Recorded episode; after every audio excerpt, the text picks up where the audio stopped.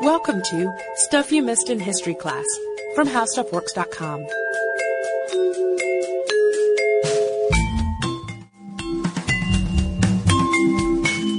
Hello and welcome to the podcast. I'm Sarah Dowdy. And I'm Deblina Chakraborty. And I think one thing proven throughout history is that people really love a good doomsday prophecy, don't they? It's so true. Just last year we had a lot of news about the May 21st, 2011 potential doomsday. I remember seeing billboards and news articles about it. It was kind of a story for a while. See, I must have been living underground or something already. Because I remember I was in Italy at the time, and the friends I was traveling with, they mentioned that was going on, and then just sort of like, oh yeah, this is going to happen, maybe, kind of way.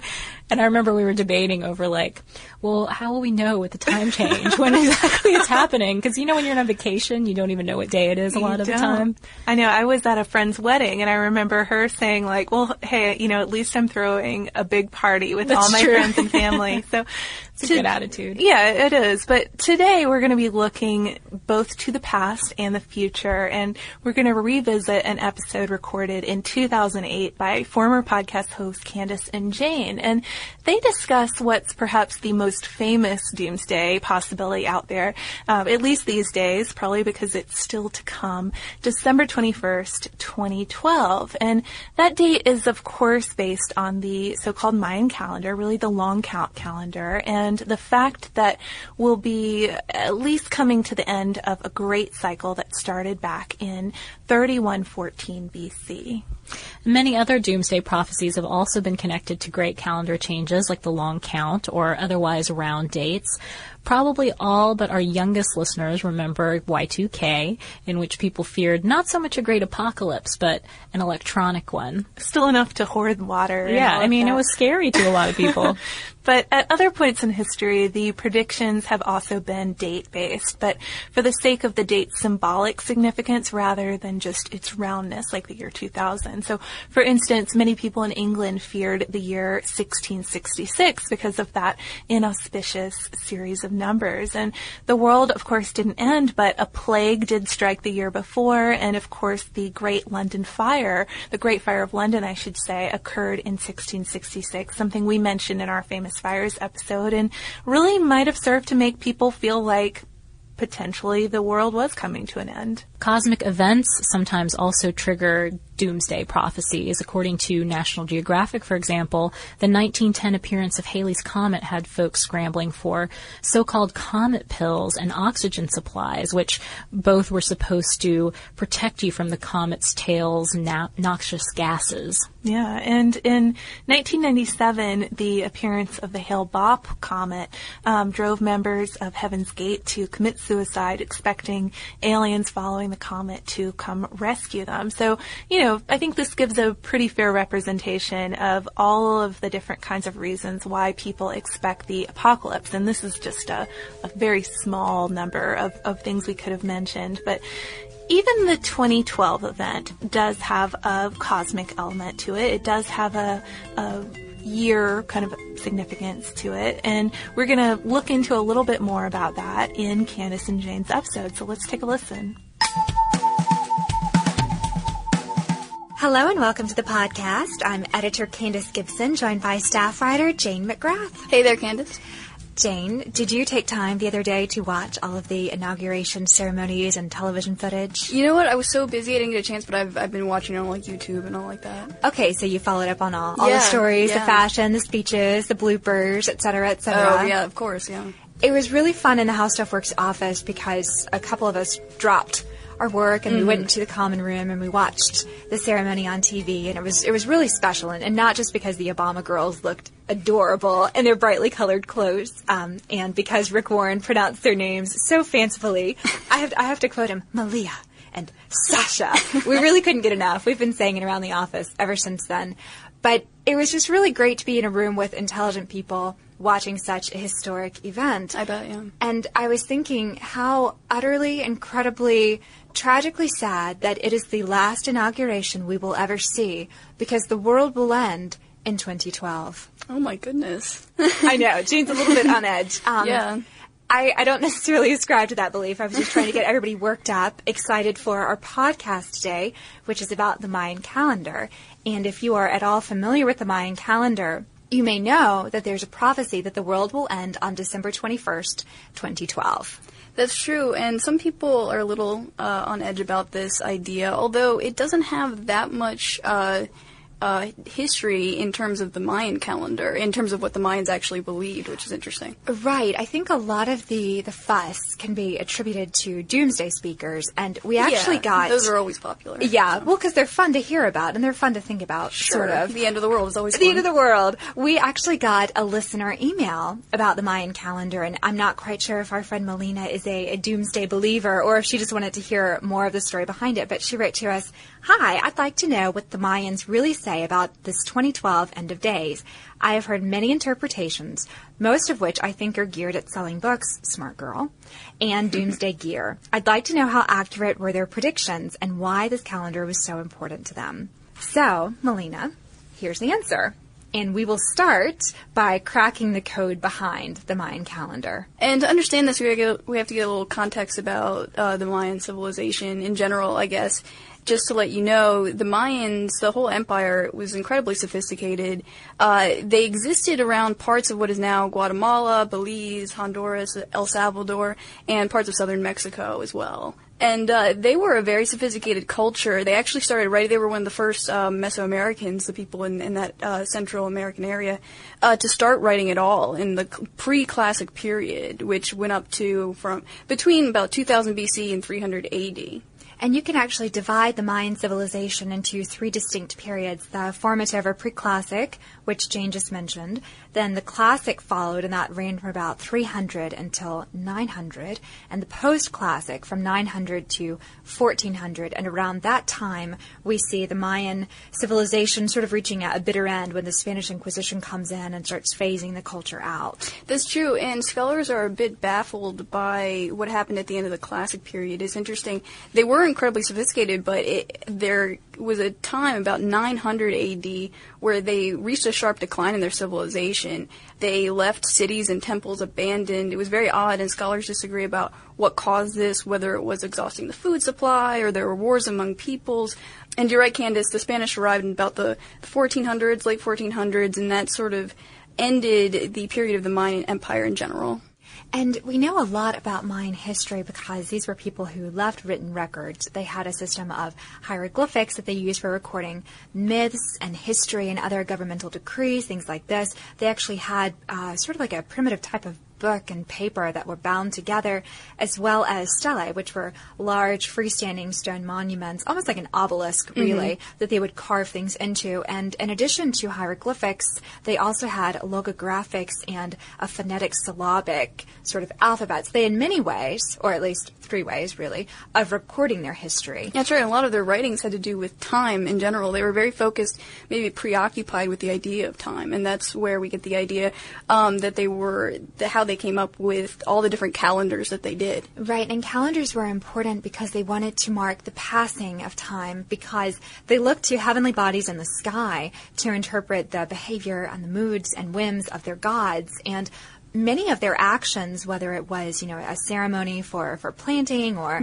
for the economy or for accounting procedures, were based on God's behavior. And almost like today, how some people ascribe to astrology to determine how a person's personality may be influenced by their birth date, the Mayans used their calendar for similar purposes. That's right, and numbers themselves held a particular importance. Particular ones, like the number 13, for instance, held sort of religious connotations with represented levels of heaven where sacred lords ruled the earth. And so the number 13 is pretty important, and that applies over to the first calendar, which is called the Tzolk'in, I believe it's pronounced calendar. And we should mention, too, there are all manner of pronunciations as far as we could tell in our research for the different increments of time and names of the Mayan calendar. So we're assuming that there are some scholarly variations on pronunciation, but we are going to go with the most popular. And to kick it off, like Jane said, the Tzolk'in calendar also called the Sacred Round Calendar. Let's break this down, and this is going to get a little bit painstaking, so if you're near a computer, it might actually be helpful if you could go to the How Stuff Works website and pull up the calendar. Yeah, pull up the article on how the Mayan calendar works. That's right. It'll be easier to visualize if you... We have a nice animation on the site that will let you go through this Tzolk'in calendar. Okay, so the basics. The Tzolk'in calendar is divided into 260 days. And this number is kind of significant in and of itself. Scholars kind of disagree, but it might signify the length of a pregnancy, but more than likely it probably signifies the time of a corn crop. Exactly. So from here, 260 days are comprised of 20 different day names and 13 different numbers. So imagine two circles, and around the outer larger circle, we have the 20 day names listed. And each one is represented by a glyph.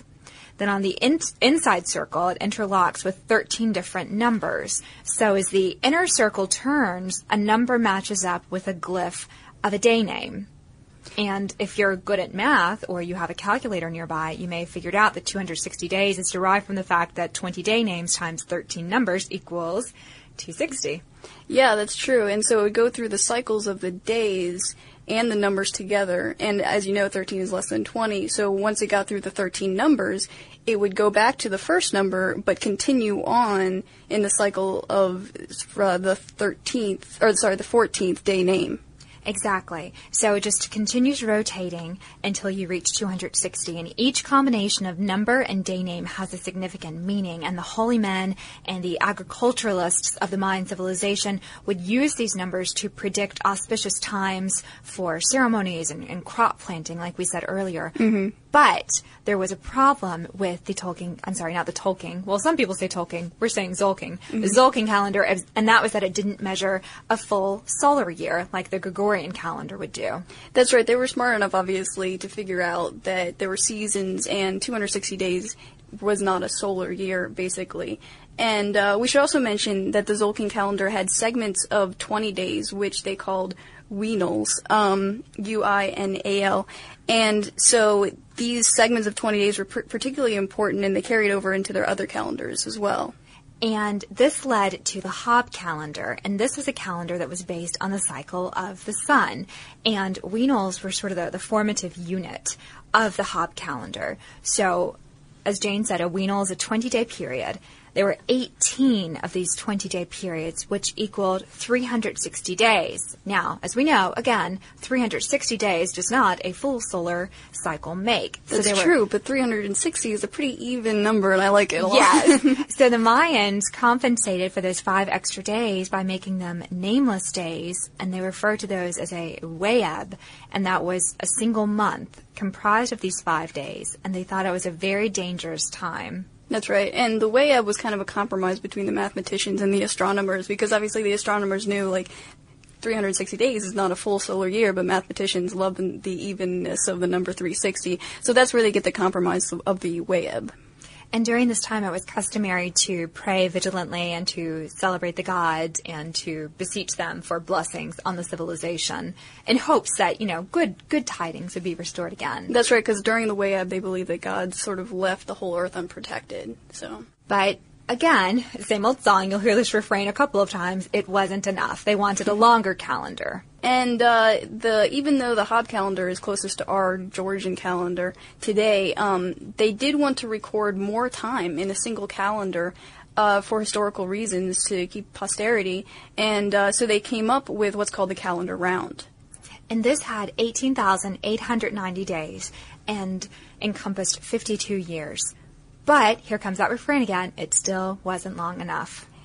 52 years was not enough, as you said, and so they wanted to make it even longer, and this is the most massive calendar I've ever heard of. It's called the Long Court calendar. We refer to it today as that, and it measures time in great cycles, and a great cycle spans a little over 5,125 years. Right, so the Long Count calendar also has its own individual units that it is comprised of, so let's go over those. We've got 1 day, which is a k'in, 20 days, the uinal, which we've heard before, 360 days, a tun, 7,200 days, a k'atun, 144,000 days, a b'ak'tun. So we have all these different individual components going inside the long count calendar, and we see that it is very useful for measuring epochs, really, for giving historians something to base their civilization on and predict future civilizations going on and things like this. Yeah, it was actually a difficult task to be able to find the zero date of the Great Cycle. So for instance, we're in a Great Cycle right now. And in order to figure out what date today is in the Great Cycle, we had to figure out what the beginning of this Great Cycle was, and that ended up being August 13th, 3114 BC. And we didn't just come up with that number happenstance. There was a British anthropologist named Sir Eric Thompson who wanted to reconcile these different calendars, and in order to find out when the current Great Cycle began, he had to match up some different events from the Spanish Inquisition that had been recorded on the Dresden Codex, which was one of the Mayan governmental records that was spared from the ravages of the Spanish Inquisition. And he took that and compared it alongside the long count calendar as well as the Gregorian calendar to come up with a definitive date. And like Jane said, that was August 13th. 3114 BC. So we're in the middle of a great cycle. That's right. But if you do the math, we're actually about to end that great cycle. And that's where we get the date of December 21st, 2012, which will end a cycle. But it's important to note that the Mayans believe that this is not the first cycle that's ever existed. It's actually, I believe, the fourth. And so the universe or the planet has lived through already three cycles, the ends of three cycles. So the Mayans don't necessarily believe that the world will end at the end of this fourth one. No, and they actually think that the ending of a cycle is a really wonderful time to celebrate and to appreciate the fact that the planet has made it through another great cycle. Yeah, but there is also another reason why people think that this might be the end of the world, because an interesting thing is going to happen on December 21st, 2012, and that is that it is a winter solstice, but, you know, that happens every year, but it's also a particular winter solstice where the sun will align with the center of our galaxy. And that happens only every 26,000 years.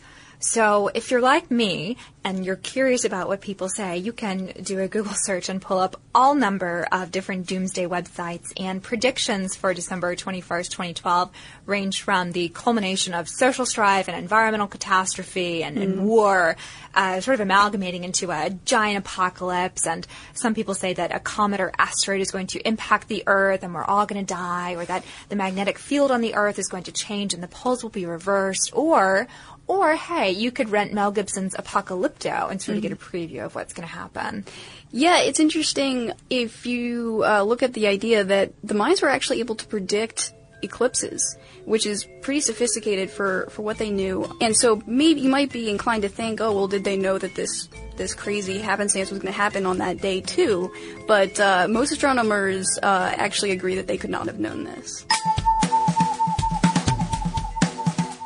So hopefully, armed with that information from Candace and Jane, you'll be able to encourage your frightened friends that the Mayan calendar does not necessarily mean certain doom. I personally like the idea of seeing the passing of such a huge amount of time as a reason to celebrate and be thankful. I do too. I mean, it seems like just as you celebrate the new year, you'd celebrate the passing of this huge chunk of time. So, I don't know, maybe we need to have like a long count calendar party. I'm something for that. So we do have lots more to read on this, and if you want to share your own ideas about the Mayan calendar, you can email us. We're at historypodcast@discovery.com. We're also on Twitter at MiskinHistory, and we're on Facebook. And if you're still uncertain and you'd like to explore this topic a little more, we have a couple of articles regarding the Mayan calendar and the 2012 issue. We have How the Mayan Calendar Works and Will the World Really End in 2012? And you can look those up by visiting our homepage at www.howstuffworks.com. For more on this and thousands of other topics, visit howstuffworks.com.